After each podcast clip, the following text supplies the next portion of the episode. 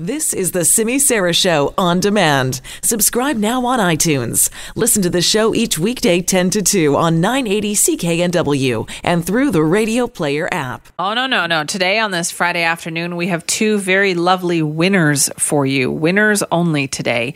And the first one, because we couldn't say no to either one of these, and so we said, forget the loser. We got to run these two winners.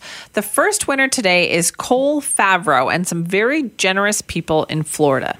So there was a message that was written on an upper floor window at the Golisano Children's Hospital in Rochester, and it called on someone to send pizza to a patient's room. He'd written it on the window. There's a long story that goes along with this, but guess what? Oh, people made this a reality. Have a listen to this report.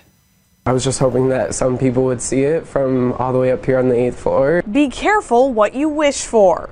I decided to paint on my windows, send pizza to my room, 8 South, room 14. Meet Cole Favreau. If you couldn't tell already, he can't get enough of pizza. We got a lot of pizza within like the first few hours. After writing his send pizza message in washable paint on the Golisano Children's Hospital window, he didn't realize how large the response would be.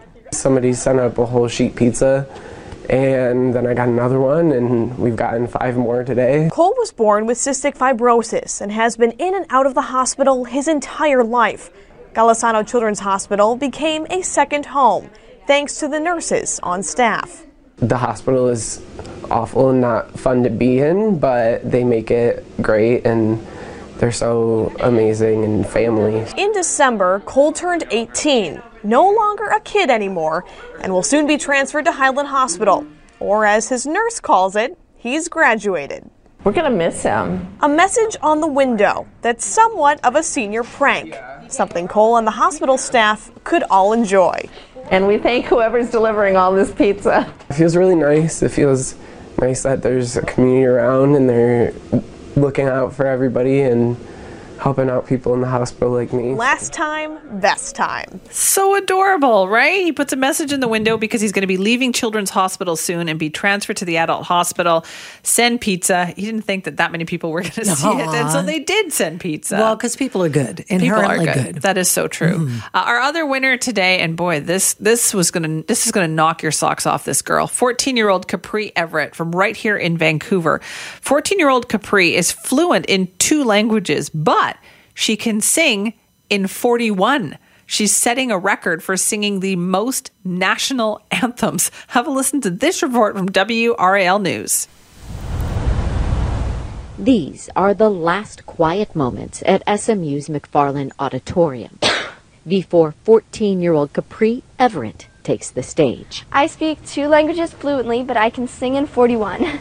Oh, gloria inmarcesible. Capri is fluent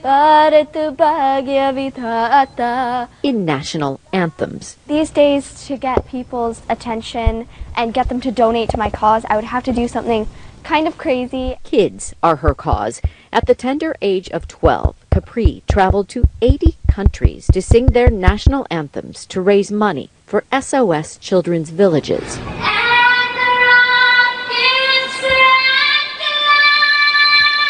From the United States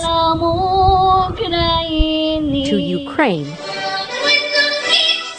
and 78 countries in between, Capri's quest to raise money for charity earned her a Guinness World Record for singing the most national anthems in their native language in that host country. I would have to say the most fun to sing is probably the Filipino national anthem. It's kind of so happy and patriotic. She took us on a lightning round tour from the Philippines to France to India. One of my main goals is to help girls feel more like they can do whatever they want when they grow up, because it's the way it should be. We can do just as much as boys can. As this pint-sized musical ambassador shows, sometimes they can do more.